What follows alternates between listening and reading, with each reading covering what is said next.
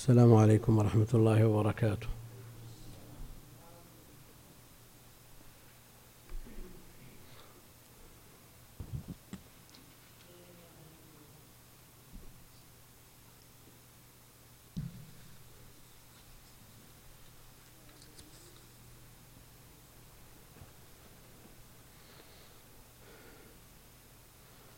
الحمد لله رب العالمين. وصلى الله وسلم وبارك على عبده ورسوله نبينا محمد وعلى آله وأصحابه أجمعين. أما بعد فيقول المؤلف رحمه الله تعالى وله أن يقتل وله يعني المحرم وفي الحرم أن يقتل الحداءة والغراب والعقرب والفأرة والكلب العقور.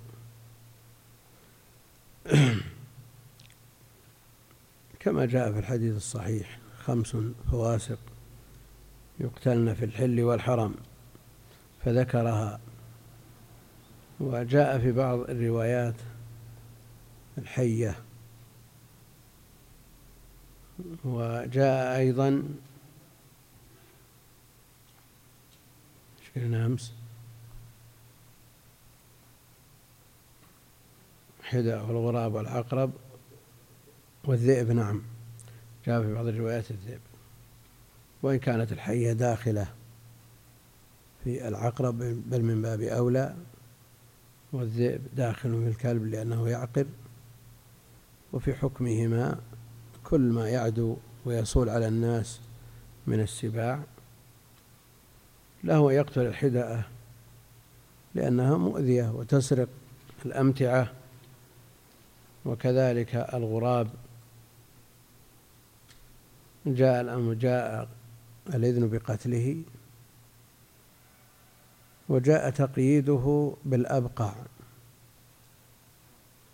تقييده بالأبقع فهل يقتل جنس الغراب بما في ذلك غراب الزرع غراب البين الغراب الأبقع أو يختص ذلك بالأبقع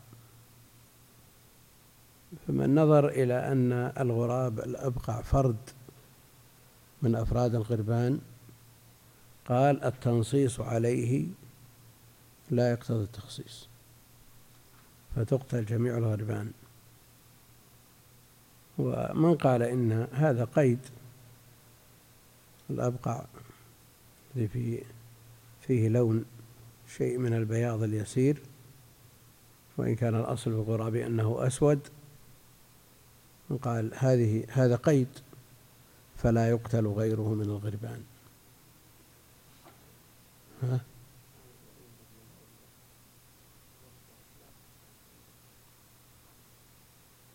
هي المسألة هل هي قيد؟ فيحمل المطلق على المقيد. أو هو فرد فلا يقتضي التخصيص. نظير ذلك ما جاء في التسبح بسبع تمرات. جاء هكذا من تصبح بسبع تمرات لم يضره في ذلك يوم سم ولا سحر. وجاء التقييد بالعجوة. وجاء أيضا قيد في كونه من تمر العالية. فمن نظر إلى أن هذا النوع وهذا الصنف من التمر عجوة ومن العالية من تمر المدينة قال هذا فرد من أفراد التمور. التنصيص عليه. لا يقتضي تخصيص لكن يقتضي العناية به والاهتمام بشأنه. ومن قال أن هذه قيود أخرج ما عداه وللعلماء مشارب ومسالك في هذا الأمر. على كل حال هل الغراب الأبقع فرد ولا البقعة وصف؟ نعم. ها؟ هذا محل مثار الإشكال والخلاف هنا. ويكسل كثير من النزاع والجدال بين أهل العلم في تحرير المحل في مثل هذا. هل هو من باب التقييد أو من باب التخصيص؟ هل من باب التقييد أو من باب التخصيص؟ فإن كان من باب التخصيص والمسألة كما ترون في هذه النصوص الخاص جاء بحكم موافق لحكم العام وحينئذ لا يقتضي التخصيص. فتقتل جميع الغربان ويحرص على الأبقى أكثر من غيره. التنصيص عليه يعني الاهتمام بشأنه.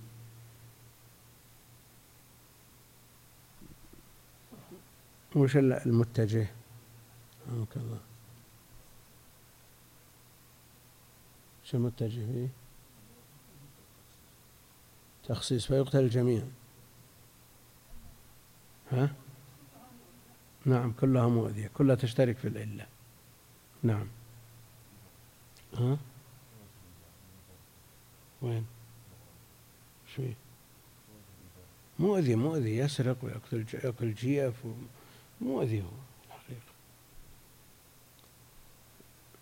والفأرة التي الفويسقة أخص المذكورات في هذا الاسم وهي تقرض المتاع وتتلفه وأهل الكتب يعانون من الفأر. أهل الكتب يعانون من الفأر والفأر يأكل الجلد فقط. الجلد يعني إذا جلد الكتاب؟ بجلد طبيعي فإنه يأكل الجلد وينسلخ الكتاب. يبقى بدون جلد. ها؟ لا يأكله الورق نادر لكنه يحب الجلد كثير.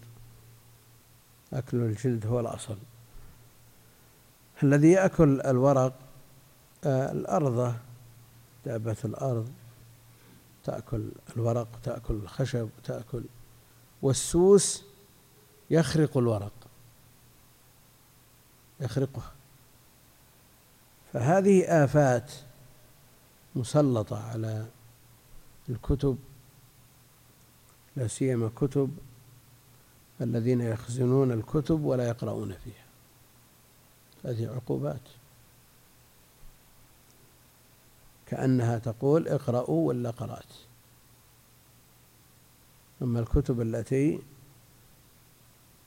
يقرأ فيها أو تراجع بكثرة هذه ما يجيها شيء بإذن الله. وهذا مجرب فهي تقرض المتاع وتفسده على أهله وقد تحرق البيت.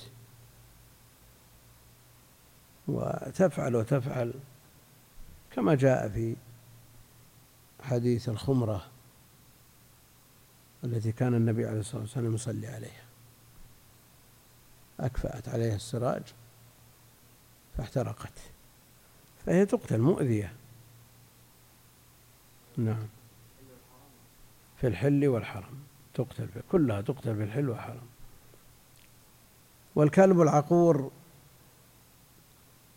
نعم والعقرب قبل الفارة. العقرب لا شك أنها مؤذية بلسعها بل أذاها شديد. يصل في بعض الأحيان إلى حد الموت. وأما بالنسبة للحيات والأفاعي فهي أشد. ونوعها ونوع بعض أنواعها مميت فورا الأفاعي.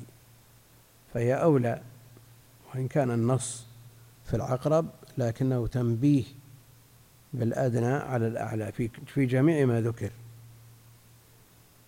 والكلب العقور جاء الأمر بقتل الكلاب في أول الأمر كلها ثم نسخ ما لكم وله. نسخ الأمر بقتل الكلاب فبقي هذا الكلب العقور الذي يعدو على الناس ويعقرهم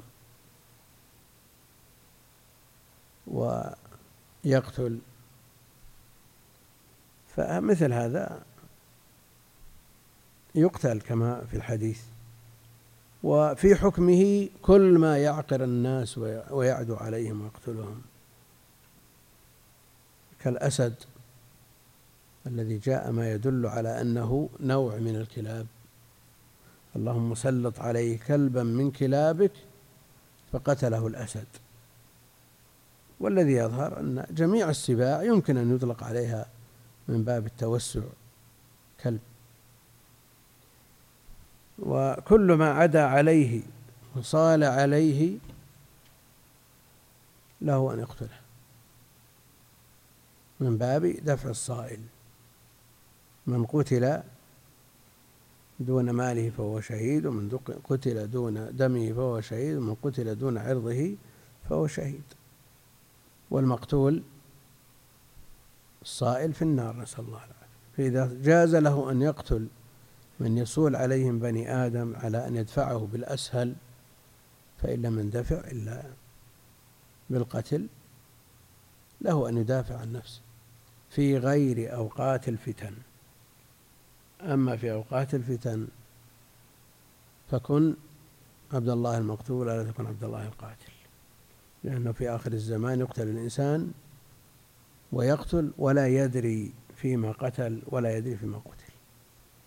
فالصائل يدفع. إذا مر بين يدي المصلي إذا صلى أحدكم إلى شيء يستره فأراد أحد أن يجتاز بين يديه فليدفعه. فإن أبى نعم فليقاتله.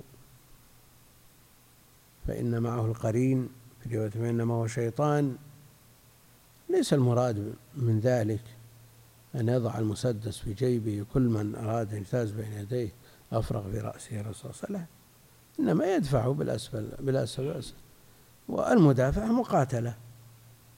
ومنهم من يقول يشتمه ويسبه. لأن القتل يأتي بمعنى الشتم واللعن. قاتل الله اليهود يعني لعنهم لكن هذا قول ليس بشيء. المقصود أن من يصول على الإنسان له أن يدافع عن نفسه ولو مات المدافع إذا لم يندفع إلا بذلك. وكل ما عدا عليه أو آذاه ولا فداء عليه. والعلة هو ما يفهم من قوله فواسق. أن هذا هو الوصف المؤثر في الحكم. فمتى وجد الفسق جاز القتل. ومتى فقد امتنع القتل. طيب الوزغ الذي يقتل في الحل هل يقتل في الحرم؟ الحشرات التي لا تؤذي. يعني لا ليس في أذى محسوس. هل تقتل بالمبيدات أو يعني مثل الصراصير كثرت في البيت في مكة مثلا؟ تنصيص على هذه لأن فيها أذى. فهل مثل هذه الحشرات تقتل أو لا تقتل؟ وقلنا في الأمس أن بعض الناس يتأذى. بعض الناس يقول بعض الناس يتأذى. منبهين الدرس الماضي. كل يوم الجمعة. نبهنا ما في قرطبي. إيه؟ على كل حال كله خير إن شاء الله. المقصود أن الأذى يتفاوت من شخص إلى آخر. وقلنا أن بعض الناس يتأذى من الأمور المعنوية التي لا حقيقة لها بل يتأذى من الخيالات والأوهام أكثر مما يتأذى غيره بالحقائق. فمثل هذا هو أذى على كل حال بالنسبة له فيسوق له ذلك. نعم. اي هو يؤذيها اشد اشد بعض الناس. بعض الناس يخرج من البيت. يعني عندك مثلا آه، جنان البيوت الحيات التي تنذر ثلاثا نعم. شخص ما لا يطيق ينذر ما ينذر يعني لأنه بيهرب عن البلد ما هو عن البيت.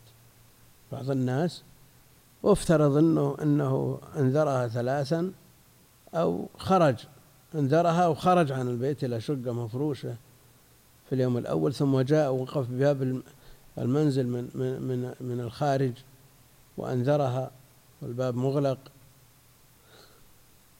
واليوم الثالث كذلك ثم جاء في اليوم الرابع ولا وجدها. شو بيسوي؟ إذا بينام؟ نعم. هذا لا ينام. مثل هذا أمره مشكل. هذا أمر مشكل. وأشرنا إلى آه، قول الحسن في البخاري أن أمه إذا أمرته بالخروج لصلاة العشاء أو الصبح فجن. الظاهر أن الحسن يقول لا شيء عليها. لأنها ائتمرت ما أمرت به إذا كان ممن يؤمر. فهذه بعض العلماء يقول أن العلة الجامعة عدم الأكل فكل ما لا يؤكل يقتل. كل ما لا يؤكل يقتل. مع أن بعضهم في كتاب الأطعمة يعلل بضد ذلك. فيقول كل ما نهي عن قتله لا يؤكل. نعم. كيف؟ أو أمر بمثل هذه. نعم.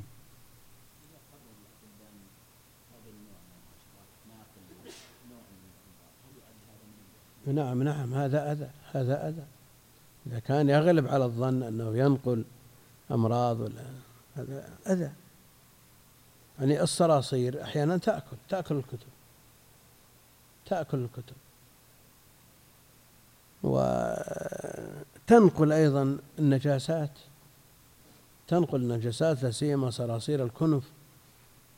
على كل حال المسألة يعني آه، سهلة يعني. إذا وجد الأذى في الجملة وهي من غير ذات القيم ولا في ولا نفع فيها. البتة مثل هذا أمرها سهل إن شاء الله.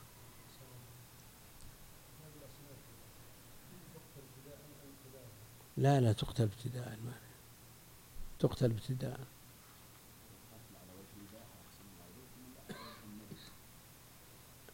إذا كان ضررها متعديا فجاء الأمر بقتل الحية والعقرب في الصلاة. جاء الأمر باقتلوا الأسودين. الحية والعقرب. قال رحمه الله وصيد الحرم حرام على الحلال والمحرم. يعني المحرم يحرم عليه الصيد مطلقا في الحل والحرم وحرم عليكم صيد البر ما دمتم حرما. هذا المحرم يحرم عليه الصيد في الحل والحرم والحرم يحرم صيده على على الحلال والحرام على الحلال والمحرم. لذا قالوا صيد الحرم حرام على الحلال والمحرم. والمراد بذلك حرم مكة. حرم مكة. وجاء في الحديث إن الله حرم مكة. في رواية إبراهيم حرم مكة. لا يختلى خلاها ولا يقطع شوكها ولا ينفر صيدها ولا ينفر.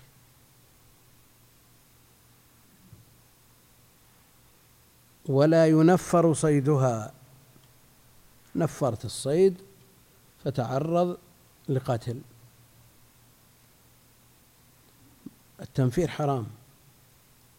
ثم أنت المتسبب والمباشر غيرك.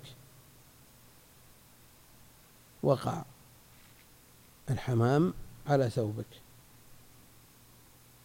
فأردت أن تأخذ الثوب فنفر فأنت نفرته. فطار ضربته المروحة ومات ها؟ كيف؟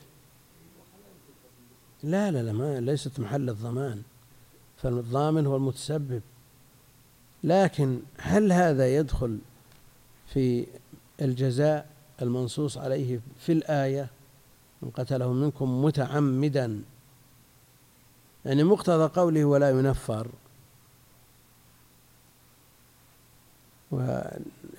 وننتبه لما يراه جمع من أهل العلم أنه لا فرق في هذا الباب بين العمد والنسيان. كل ما فيه إتلاف لا فرق فيه بين العمد والنسيان. يعني وعدم القصد. مثل هذا الذي نفر الصيد فضربته المروحة فمات مقتضى قولهم أنه إتلاف فيضمن. ومفهوم الآية أنه لا يضمن. قتل منكم متعمدا فجزاء. مفهومه أن غير المتعمد لا جزاء عليه.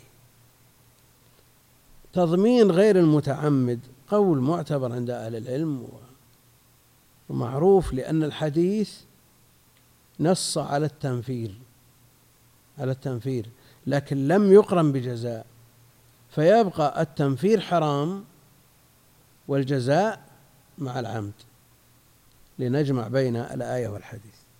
التنفير حرام والجزاء مع العمد. وصيد الحرم حرام على الحلال والمحرم. نعم.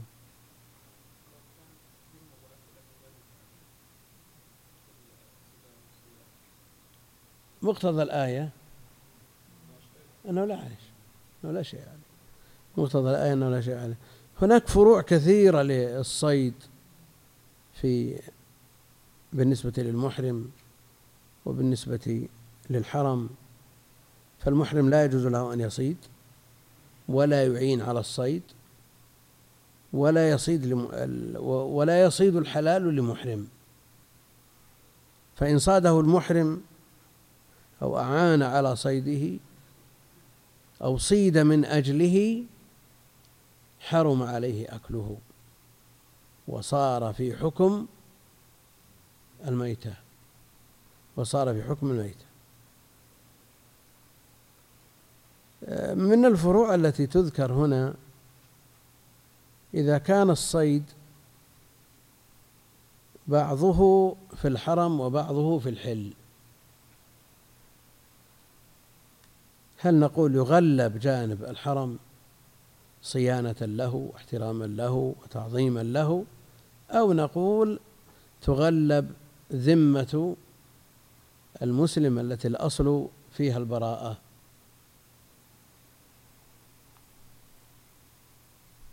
المرجع عند كثير من الفقهاء تغليب جانب الحرم. تغليب جانب الحرم. وفرع من أصل عندهم تغليب جانب الحظر. فإذا كانت يداه في الحل مع رأسه ورجلاه مع عجزه في الحرم أو العكس لا يجوز له أن يصيد. كونه لا يجوز هذا أمر مفروغ منه لكن إذا صاده هل يضمن أو لا يضمن؟ نعم. نعم الذي قرره فقهاء الحنابلة أنه يضمن تغليبا لجانب الحرم. نعم. نعم. حلال لكنه في الحرم وصاد صيدا خارج الحرم. المنصوص عليه بالنسبة للحرم هل هو الشخص أو أو الصيد؟ الصيد إذا لا شيء عليه.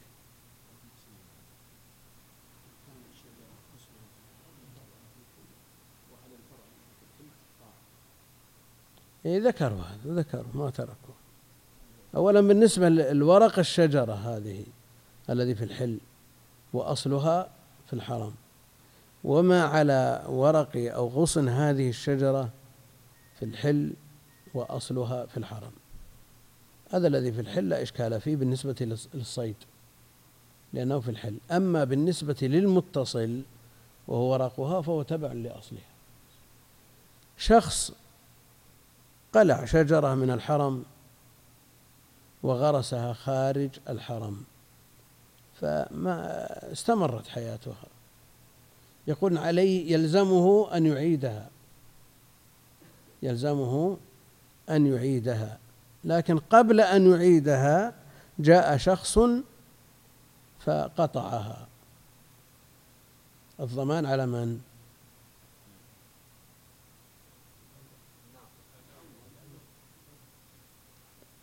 هذا لا يخلو إما أن يكون عنده خبر أنه من شجر الحرم أو لا يخلو أو لا. نعم. أظن الذي رجح في المغني أنه على الثاني. ها؟ ما بس ما مات تبي يرجعه قيل له لازم ترجع؟ قال برجعه واسبقه واحد وقطعه. ها؟ اي تخريج على من نفر الصيد ومن صاده. لكن أنا عندي تخريج أقرب من هذا. لأن الصيد إذا نفر ما هو بيد المنفر أحيانا يروح للحل وأحيانا يدخل في عنق أنا عندي أقرب من هذا. من أخرج المال من الحرز ثم جاء آخر فسرقه. القطع على من؟ وبهذا أقرب؟ القطع على من؟ الثاني لا قطع عليه لأنه سرق من غير حرز. والأول يقول ما سرقت.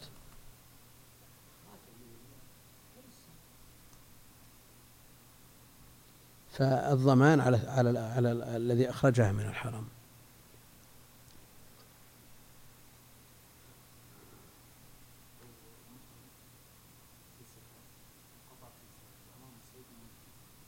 صيد ميتة يقول الميتة أسهل.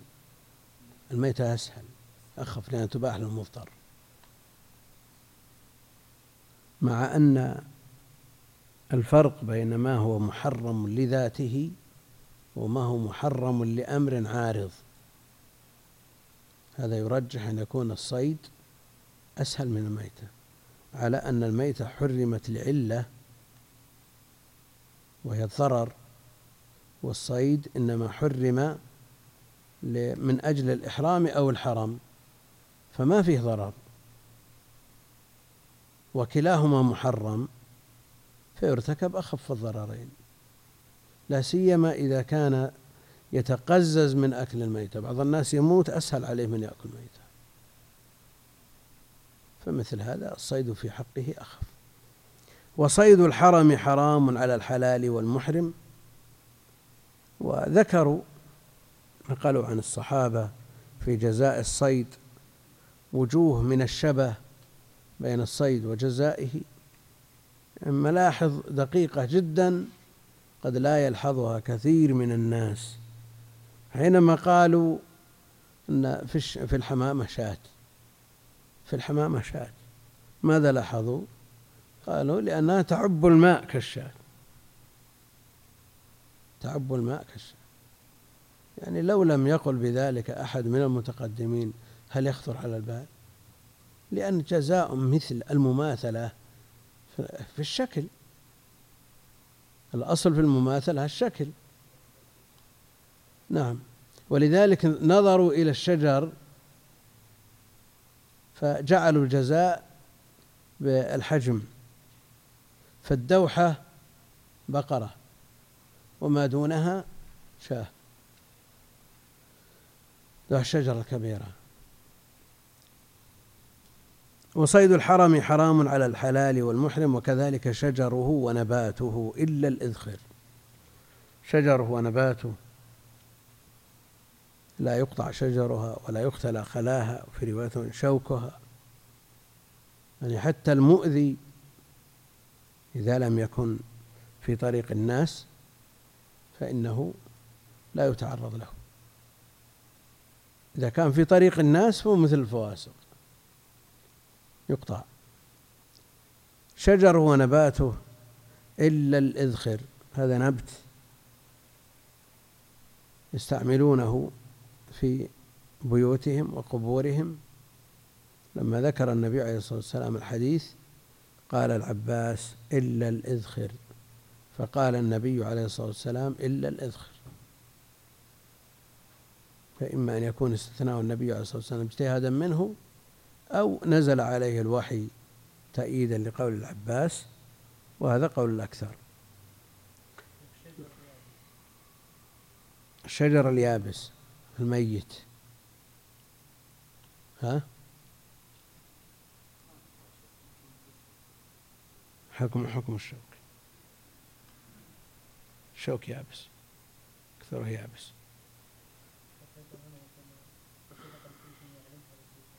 على إيش؟ على إيش؟ استثناء إيش؟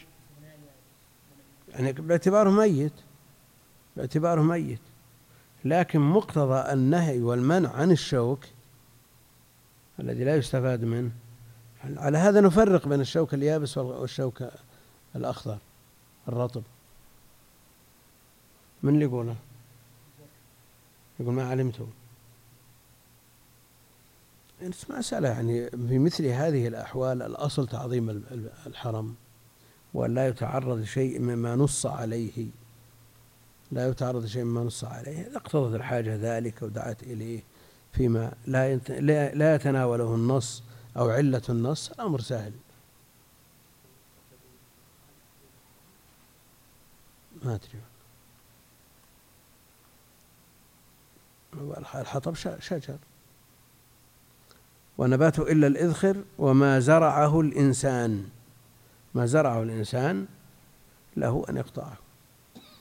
النخل والشجر شجر الفواكه التي يغرسها الإنسان هذا ملكه فيقطعه. قال رحمه الله وإن حوصل بعدو هذا بالنسبة لحرم مكة حرم المدينة أيضا ما بين عير إلى ثور. وما بين اللابتين من جهة المشرق والمغرب وبين عير إلى ثور من جهة الشمال والجنوب على خلاف بين أهل العلم في ثور وأنه في مكة لا في المدينة لكن أهل التحقيق أثبتوا أن هناك بجوار أحد جبل صغير وقالوا له ثور. آه، هذه حدود الحرم بالنسبة للمدينة ولا يجوز الصيد فيه ولا قطع شجره عند عامة أهل العلم خلافا لأبي حنيفة إلا أنه لا لا جزاء في صيده.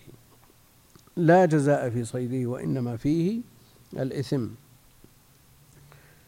فيه السلب بالنسبة لمن يقطع الشجر كما في حديث سعد بن أبي وقاص وأن النبي عليه الصلاة والسلام نفل السلب لمن رآه لمن رأى أنه يقطع شجرا وفعله سعد مع غلام لقوم رآه يقطع شجرة فأخذ سلبه ثيابه وما معه.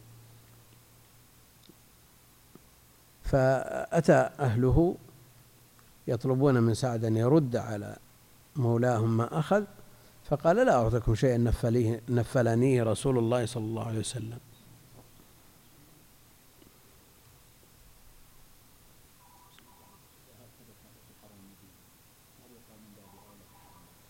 السلب لا لا فيه جزاء. فيه جزاء. أما المدينة ما فيه جزاء. إذا لم يؤخذ سلبه في المدينة ما عليه شيء. إنما عليه التوبة والاستغفار. عليه التوبة والاستغفار. وإن حصر بعدو نحر ما معه من الهدي وحل. حصر بعدو نحر ما معه من الهدي وحل. كما حصل للنبي عليه الصلاة والسلام في الحديبية منعوه من دخول البيت فنحر هديه وحلق شعره وحل من نسكه واعتمر من قابل. في عمرة سميت عمرة القضية. نحر هديه وحلق رأسه وحل واعتمر من قابل. طيب نحر الهدي فإن أحصرتم فما استيسر من الهدي منصوص عليه منصوص عليه في الآية مع أن بعض أهل العلم ينازع في لزوم الهدي بالنسبة للمحصر لماذا؟ لأن عدة من كان معه في الحديبية ألف وأربعمائة وليس معهم إلا سبعون بدنة والسبعون في سبعة أربعمائة وتسعين. وماذا عن الباقين؟ ما نقل عن شخص أنه نحر غير هذه السبعين. نعم. هل نقول إنهم صاموا ولو لم ينقل؟ ما نقل إنهم صاموا. هل نقل هل نقول إنهم صاموا ويكفي البيان في موضع فيلزم الهدي لكل من أحصر والآية نص في ذلك.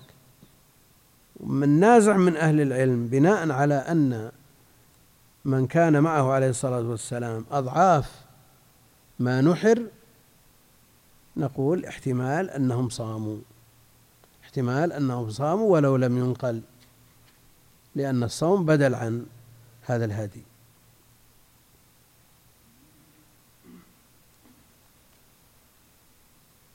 نحر ما معه من الهدي وحل. القضاء هل يلزم أو لا يلزم؟ حصر بعدو. هل يلزمه القضاء أو لا يلزمه النبي عليه الصلاة والسلام اعتمر من قابل. ثم نظر إلى هذا قال يلزمه أن يعتمر. متى؟ انفك الحصر. ومن أهل العلم من يقول لا يلزمه. لأن الذين اعتمروا معه عليه الصلاة والسلام من قابل أقل بكثير ممن كانوا معه في الحديبية. طيب حلق الشعر النبي عليه الصلاة والسلام حلق. هل يلزم ولا يلزم؟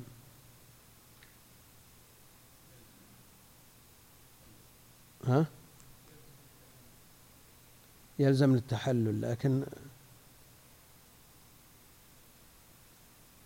التحلل إما بأداء النسك بما فيه حلق الشعر أو بذبح الهدي الذي معه في الإحصار.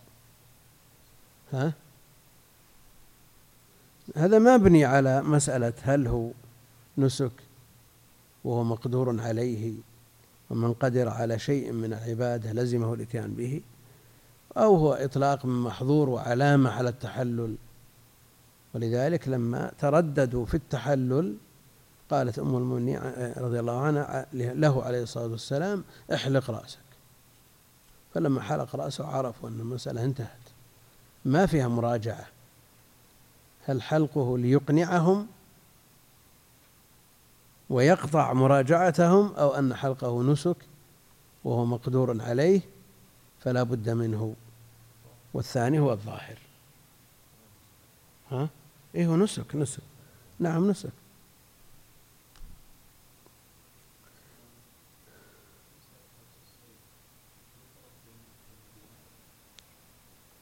حبسه.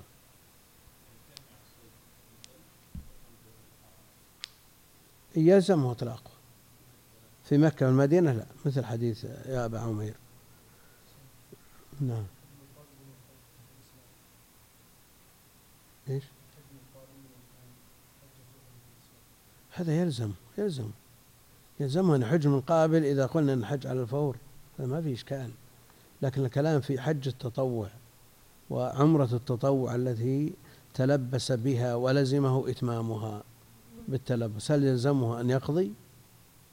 من أهل العلم أن يقول يقضي لأنه يلزمه إتمامها متى تمكن من ذلك. ومنهم من يقول لا النفر الذين قضوا مع النبي عليه الصلاة والسلام في عمرة القضية نفر يسير وأن هذه مجرد اتفاقية ومعاهدة ليست ملزمة وسميت قضية ولو تسمى قضاء. يعني ليست عمرة قضاء. نعم.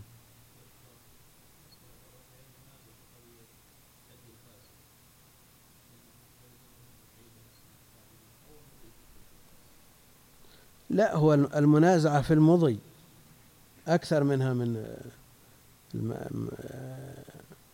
في قضائه. قضاءه ألزموه الصحابة. ألزموه الصحابة. كما أنهم ألزموه بالمضي فيه. ابن عباس وغيره ألزموه. وحل فإن لم يكن معه هدي ولا يقدر عليه صام عشرة أيام ثم حل. يعني مثل الذي لم يجد هدي التمتع والقران. هذا الإحصار أو الحصر بعدو. بعدو هذا متفق عليه. وأما الحصر بالمرض وإن منع من الوصول إلى البيت بمرض أو ذهاب نفقة أو عدم تصريح مثلا أو مخالفة ثم سجن وهم يقولون سجن بحق سجن بحق أن يعني يطالبه غريمه فسجن بسبب الدين. فإن كان بحق كأن يكون له وفاء هذا له حكم. وإن كان بغير حق مثل لا إذا في حال ما إذا لم يكن له وفاء نعم موسر فإنه يشدد عليه من أجل إعانته على تسديد دينه. طيب خالف مخالفة مرورية قطع إشارة بسجن خالف وسجن. هذا السجن بحق ولا بغير حق؟ بحق.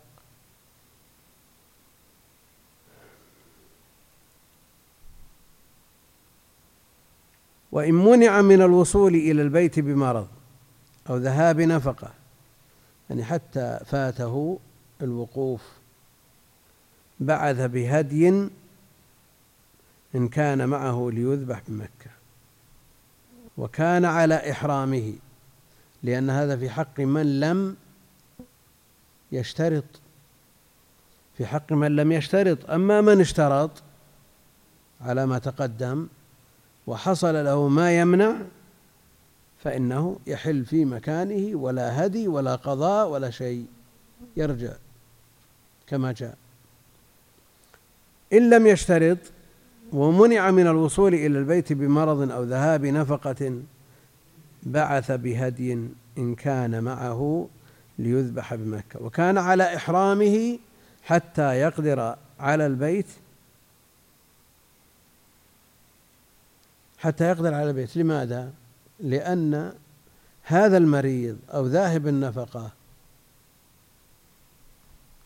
لا ضرر عليه أن يبقى على إحرامه ويؤمل ويرجو أن يشفى أو يجد ما يعينه ليس مثل المحصور بعدو. ويمكن أن يطوف ويسعى محمولا يعني هناك بالنسبة له آه، المجال عنده أوسع ممن حصر بعدو. حتى وكان على إحرامه حتى يقدر على بيته ومنهم من يقول أن الإحصار بالمرض كالإحصار بالعدو. والمانع موجود في هذا وهذا وهذا هو المتجه. هذا هو المتجه. أنه إذا حصره مرض غلب على ظنه وكانت التقارير أنه لا يتمكن من أداء النسك فإنه يصنع كما صنع آه، المحصر بعدو. لأن بقاؤه على إحرامه مشقة عظيمة والأمر ليس بيده نعم كيف؟ إيه؟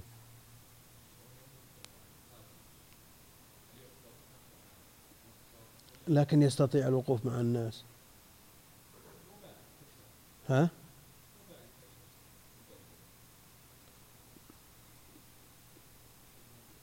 نعم خاف يعني غلب على ظنه أنه يصاب.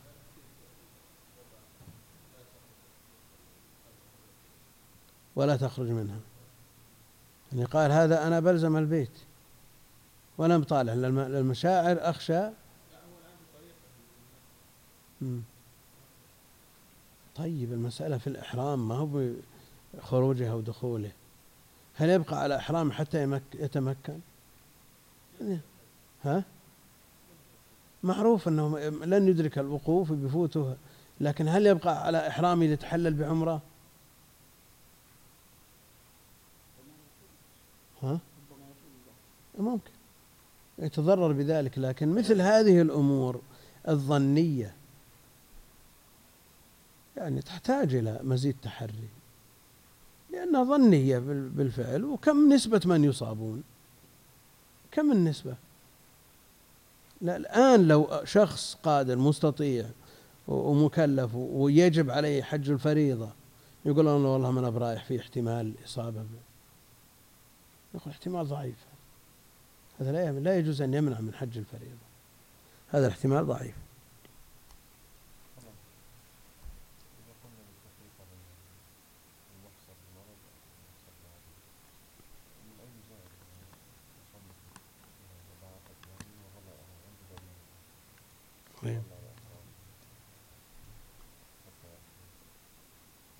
لكي يبلغ الهدي محلة. ها؟ بعث به ليذبح مع الناس في وقت حلوله في يوم العيد. وإن كان معه هدي آه، تطوع فإنه يبحث ليذبح لأنه مقدور عليه. من باب أنه مقدور عليه. هو أثره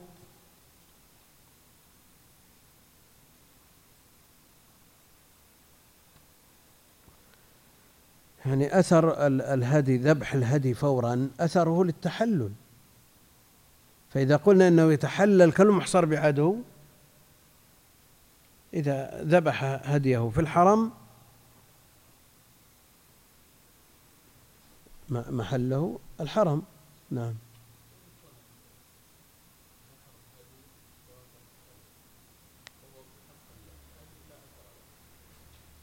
لأن هذا ما فيه أكثر من هذا. يعني مثل ما فعل النبي عليه الصلاة والسلام بالحديبية. بالحديبية. وهو في الأصل الذي معهم هدي تطوع. ساقوه تطوع. لكن لما احتيج إليه أو هي ركائبهم لما احتيج إليه فإن أحصرتم فما استيسر من الهدي نحروه في وقت الإحصار في مكان الإحصار لكن إذا أمكن بعثه إلى الحرم حتى يبلغ الهدي محله. إذا أمكن المكان والزمان تعين. إذا لم يمكن فلا أقل من المكان. وإن منع من الوصول إلى البيت بمرض أو ذهاب نفقة بعث بهدي إن كان معه ليذبح بمكة. وكان على إحرامه حتى يقدر على البيت. يعني إن كان في حج يبقى على إحرامه وكذلك إذا كان بعمرة حتى يقدر على البيت فيتحلل بعمرة. فإن لم يشترط مفهوم قوله فإن لم يشترط أن ما تقدم أنه مع الشرط. ها؟ لا هو كأن الجملة لا علاقة لها بما تقدم وإلا مفهومها أنه يفعل ما تقدم مع الشرط. إذا ما الفرق بين من اشترط ومن لم يشترط؟ لا فرق مع أنه كرر الاشتراط فيما سبق وأنه ينفع مطلقا عنده على المذهب. انتهت انتهى الإحصار بالمرض. ثم بعد ذلك قال فإن لم يشترط وقال أنا أرفض إحرامي وأحل. فإن لم يشترط وقال أنا أرفض إحرامي وأحل. طيب لو اشترط وقال أرفض إحرامي. من غير مانع. من غير حابس. ها؟ لا يلزم. يلزم لأن الاشتراط إن حبسني حابس. نعم. ما هو يدخل في الإحرام ويقول أحل أحل متى شئت؟ ها؟ مثل ما يقول بعض الناس بالنسبة للمعتكف أن له أن يشترط ويخرج متى شاء. فقوله فإن لم يشترط وقال أنا أرفض إحرامي وأحل فلبس الثياب وذبح الصيد وعمل ما يعمله الحلال كان على لأنه الإحرام لا يمكن رفضه. فقوله لغو ها؟ وش عندك؟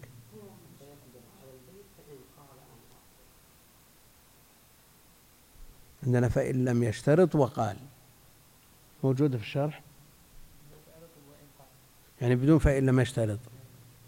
ولا بدون. ها؟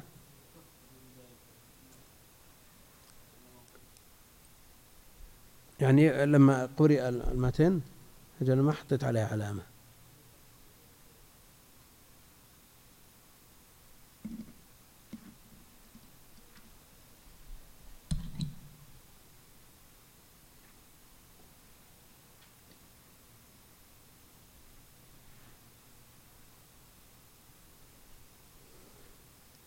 لأنها مشكلة. هي مشكلة. ألحقناها بالجملة السابقة مشكلة وإن ألحقناها بالجملة اللاحقة مشكلة. قال فإن قال أنا أرفض إحرامي وأحل. أتم الحج والعمرة لله. ليس للإنسان أن يخرج من النسك بعد أن تلبس به. إلا إذا اشترط وحصل له مانع أو حصر وفعل ما سبق. مع أن ابن عمر لا يرى الاشتراط. يقول حسبكم سنة نبيكم. إن, إن, إن منعنا فعلنا كما فعل النبي عليه الصلاة والسلام. لأنه قيل لابن عمر ألا تشترط؟ قال حسبكم سنة نبيكم. يعني ما اشترط. لما حصر آه، ذبح وحلق وتحلل. حسبكم سنة نبيكم يعني يكفيكم سنة فإن قال أراد أن يرفض الإحرام وهذا يحصل كثيرا من بعض الشباب المشرفين على الحلقات والمراكز يذهبون بهم في العشر الأواخر من رمضان فإذا وجدوا الزحام الشديد تبرم هؤلاء الصغار وقال البسوا ورجعوا. سببه الجاهل حصل هذا كثير ويسأل عنه. هو ماشي على مذهب ابن حنيفة وقد يفتي به بعض العلماء مع باعتبار أنهم غير مكلفين. ها؟ لا لا ما عندهم ما اشترط ما اشترط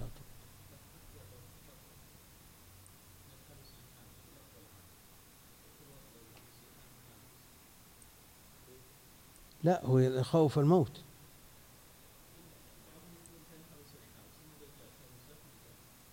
هو منع من الوصول إلى منع من الطواف.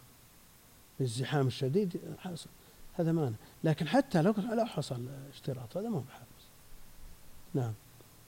لكن على حد زعم. فإن قال نعم.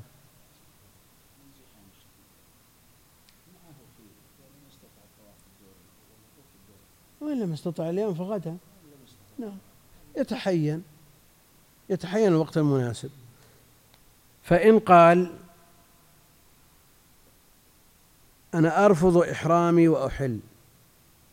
فلبس الثياب وذبح الصيد وعمل ما يعمله الحلال كان عليه في كل فعل فعله دم. يعني عليه جزاؤه. أحيانا يكون دم وأحيانا يكون فدية أذى. كل ما يفعله عليه جزاؤه ويعبرون بالجزاء عن الجزاء بالدم. وكان على إحرامه لأن الإحرام لا يمكن رفضه. تلبس به فلا يلزمه إتمامه. وكان على إحرامه وإن كان وطئ فعليه للوطئ بدنه مع ما يجب عليه من الدماء في المحظورات الأخرى ويمضي في حج فاسد ويحج من قابل.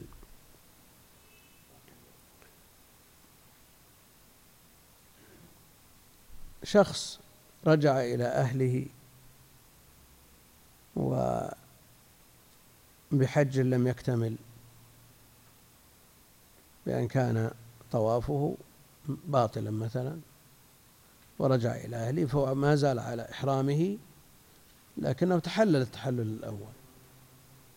تحل أو امرأة حاضت وخجلت من أهلها وطافت معهم ورجعت معهم وهذا يحصل كثير. فهي باقية على إحرامها.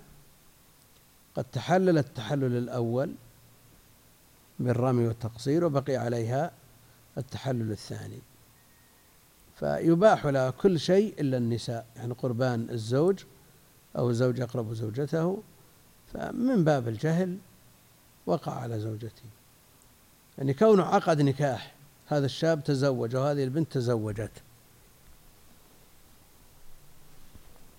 فيه إشكال ولا ما فيه إشكال؟ يتحلل التحلل الأول.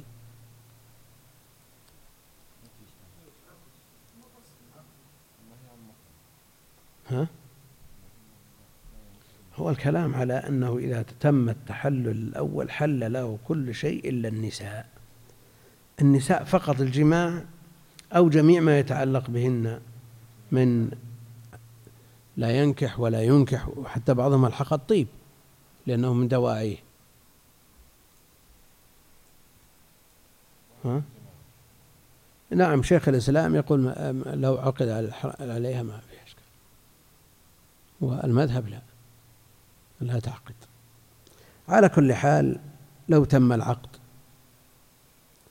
له أو عليها حتى عند من يقول أنه لا يصح العقد يكون شبهة يجدد والأمر سهل يعني.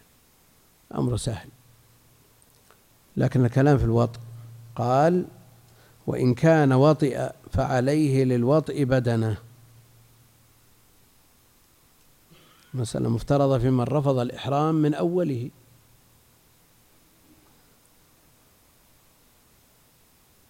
وإن كان وطئ فعليه للوطئ بدنه. على ما تقدم. مع ما يجب عليه من الدماء يعني للمحظورات الأخرى. للمحظورات الأخرى لأنه قال كان عليه في كل فعل فعله دم. ويمضي في حج فاسد. انتهينا من هذا. هذا رفض وانتهى وراح. رفض الحج. لكن إن أمكن إخباره بأنه لا يمكن رفضه وأدرك الوقوف ما في إشكال يكمل. ما يضر ما يضر. ما يضر في هذا إذا أمكنه الوقوف أدرك الحج. وإن فاته الوقوف رفض الحج وطلع للطائف أو الجدة ثم قيل له أن الإحرام لا يمكن رفضه. فلبس ثياب الإحرام ونزل. إن أمكن الوقوف أدرك الحج وإن فاته الوقوف فاته الحج. لكن هل يكمل بقية أفعال الحج؟ ها؟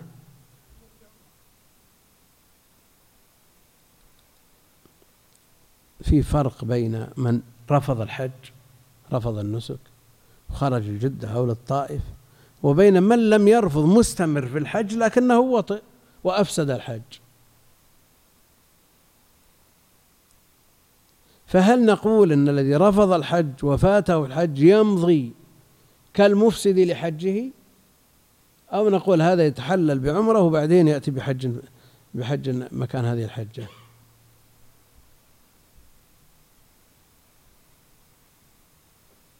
يعني مثل هذا هل يلحق بمن فاته الحج فيتحلل بعمرة. الذي فاته الحج نقول افعل الباقي بت بمنى ورمي لا. هل يلحق بمن فاته الحج أو يلحق بمن أفسد الحج؟ فالذي فاته الحج يتحلل بعمرة والذي أفسد الحج يكمل يمضي في فاسده ويمضي في حج فاسد يكمل. ويحج من قابل. كلاهما عليه الحج من قابل لكن هذا يمضي في فاسده الذي أفسده وذاك يتحلل بعمرة, بعمرة كالذي فاته الحج. كيف؟ نعم. لأنه قال إن وطئ وإن كان وطئ فعليه للوطئ بدنة. نعم.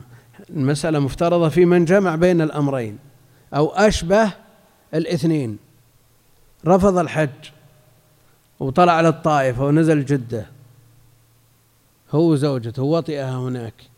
وقيل له أن الحج لا يمكن رفضه فلبس ثياب الإحرام ودخل.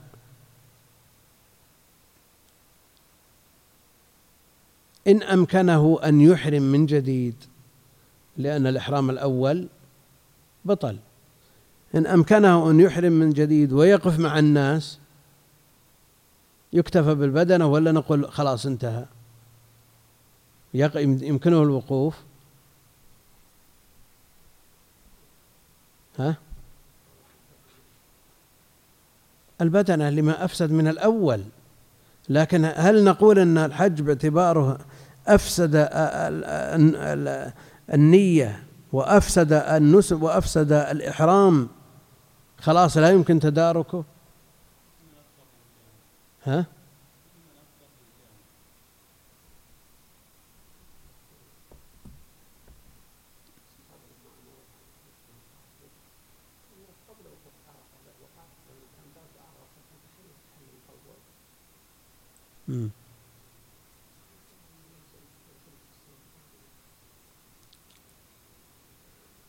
لا بعد عرفة وقبل التحلل الأول. شو المعنى؟ المقصود أن إذا أمكن التصحيح تصحيح الفعل على وجه مقبول فهو الأولى. هذا يقول عنده وقت. وتلزموني أرجع للمدينة أحرم من المدينة من, من ذي الحليفة كما أحرمت سابقا. وأحرم من جديد وأقف مع الناس وأكمل وأذبح بدنة عن الوضع السابق. في إفساد الإحرام السابق. ماذا يقال له؟ والله ما, ما أرى ما يمنع. لا أرى ما يمنع. لكن إن كان تم الوقوف وقبل التحلل الأول ولا يمديه يقف مع الناس هذا انتهى. هذا فسد إحرامه. وين؟ إذا أدرك ما عليه خلاص حجه صحيح. مثل الناس.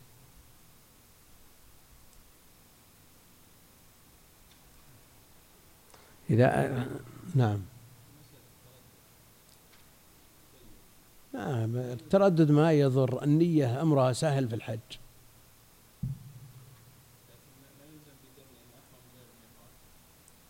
هذا سهل يقول لك أرجع للميقات. أنا جاي من المدينة أرجع خل الإنسان قال والله إن رحت للميقات فاتنا الوقوف وبحر من هنا هذا أحرم من دون الميقات يلزمه دم. إي. ويلزمه بدنه لإفساد الإحرام الأول.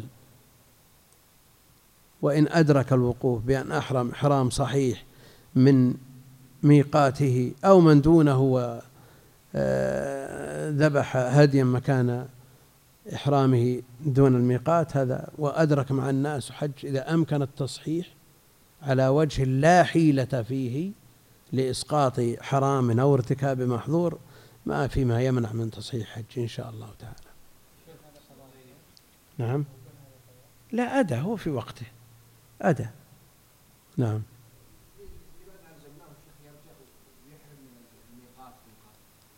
لأن ما هو على إحرامه أفسد الإحرام.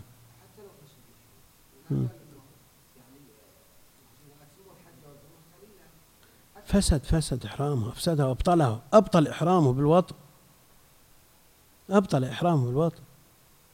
الآن حتى بعد بعد التحلل الأول وقبل الثاني على المذهب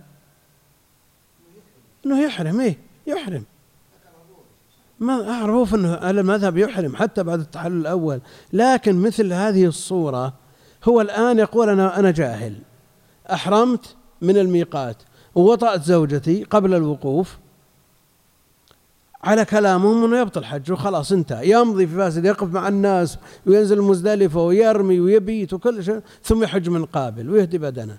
نقول إذا أمكن التصحيح بأن أدرك الوقوف أحرم من الميقات رجع إلى الميقات أو أحرم من مكانه واعتبرناه جاي من الرياض مثلا وأحرم دون الميقات. اعتبرنا فعله الأول لاغي وجوده مثل عدمه وكفره بالبدنة. انتهى ذاك. فكأنه جاء من الرياض وأحرم من مكة أو جاء من المدينة وأحرم من مكة. إما أن يرجع لميقات كان في وقت ساعة أو يحرم من مكانه ويذبح لأنه تجاوز الميقات حكما. نعم. فمثل هذا إذا أمكن تصحيح فعله فلا شك أن الأرفق بالناس أن يصحح فعله وهو ممكن. يحرم ويقف مع الناس وينزل مزدلفة وفعله الأول وإساءته الأولى وإفساده لإحرامه الأول كفره بالبدنة وانتهى الإشكال. كيف؟ الغين المضي. الغين المضي لأنه بقي عليه الحج الحج عرفة وأدركه. لكن إذا فاته الحج عرفة هذا يمضي في فاسده لأنه قال ويمضي في حج فاسد. يلزمه المضي من أهل العلم سيما الظاهرية يقول ما يمضي. خلاص فسد حج يلبس ثياب ويرجع لحاله لكن يقضي من قابل. نظيره من أحدث في الصلاة. يمضي في فاسده ويقضي؟ نعم. خلاص. الحج له أحكام ولذا قالوا يمضي في فاسده مو بالتنظير من أجل التقرير. لا لا لا من أجل التوضيح.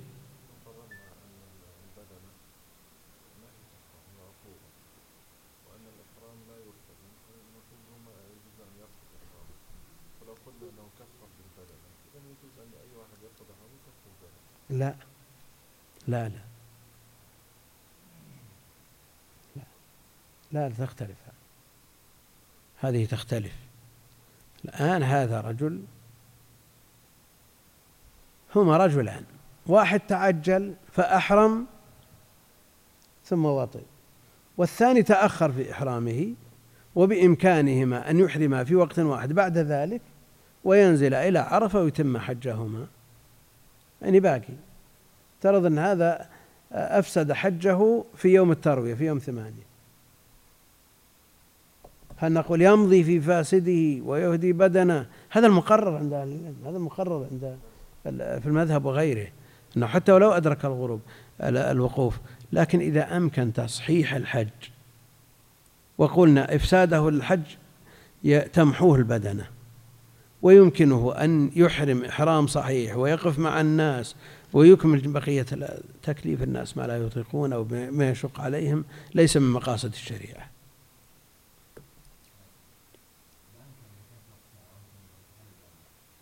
ها؟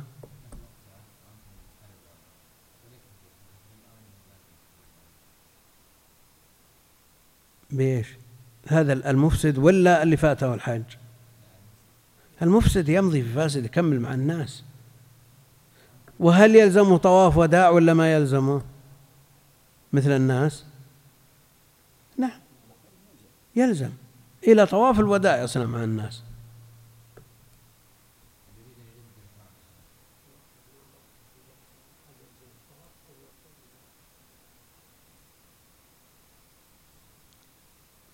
في الصورة التي صححناها؟ يعني هل يذهب ليأتي بعمرة؟ علشان إيش؟ هو جاي الحج فقط.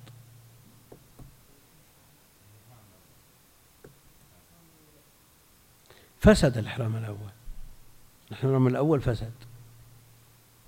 فسد وقلنا يكفره بالبدنة وما, وما زلت إلى الآن أرى أنه إذا أمكن تصحيح النسك بأن أحرم من الميقات أو ذبح البدل ووقف مع الناس وأكمل بقية المناسك. كان مثل الناس ما أشوف ما أشوف يعني ما يمنع من ذلك.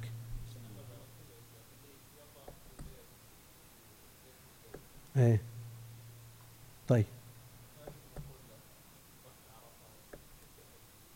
يعني أحرم. أحرم من جديد. فسد إحرامك الأول. يشمل هذا. يشمل هذا. نعم.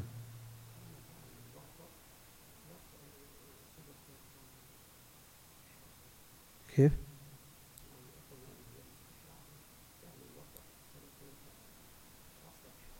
لإبطاله. وما دام بطل؟ وجوده مثل عدمه. أنا أقول إذا أمكن تصحيح العمل على وجه لا حيلة فيه ويرفع المشقة عن المسلم لا سيما ظروف الناس اليوم تبي تقول له حج من قابل وما تهيأ له الحج ولا إيه. إذا أمكن تصحيحه وقيل به ترى فيه قول أنه إذا أدرك عرفة يمكن. ها؟ شلون مسألة الوجوب مسألة إثم. يعني ما هي مسألة اشتراط ولا هي مسألة ركنية ولا هي مسألة مسألة إثم.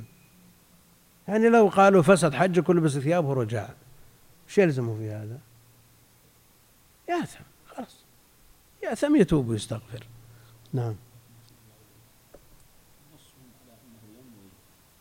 إيه.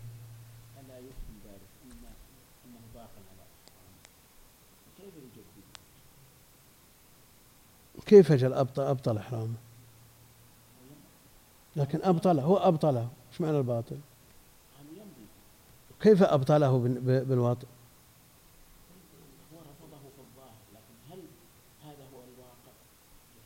لكنه أبطله ما خلنا مسألة اللي رفض. ها؟ أبطله. شوف.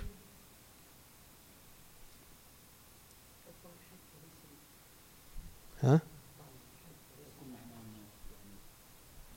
أحيانا يبطل الإحرام ويبقى الحج.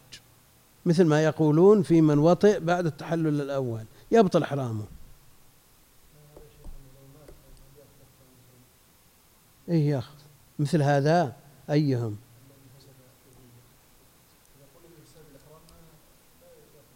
قلنا بإبطاله لإمكان التصحيح. أما إذا لم يمكن التصحيح فهو ماض في حجه.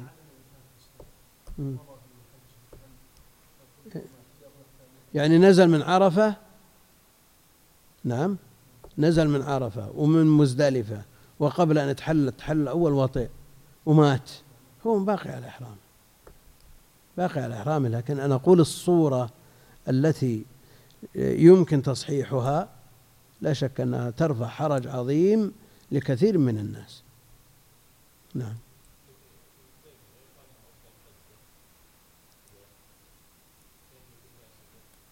هو أبطل نعم. لكن آه، وش الإشكال الحين. قبل التحلل الأول أبطل حجه. قبل التحلل أبطل حجه. وقف مع عرفة ومزدلفة ونزل إلى منى وقبل أن يتحلل التحلل الأول واطئ هذا بطل حجه. هذا اللي أفتاه الصحابة به.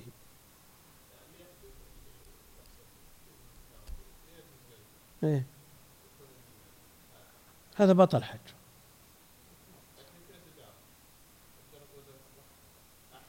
صححه بعض أهل العلم والذي لا نرى ما يمنعه إن شاء الله تعالى. والله أعلم وصلى الله على نبينا محمد وعلى آله وصحبه أجمعين.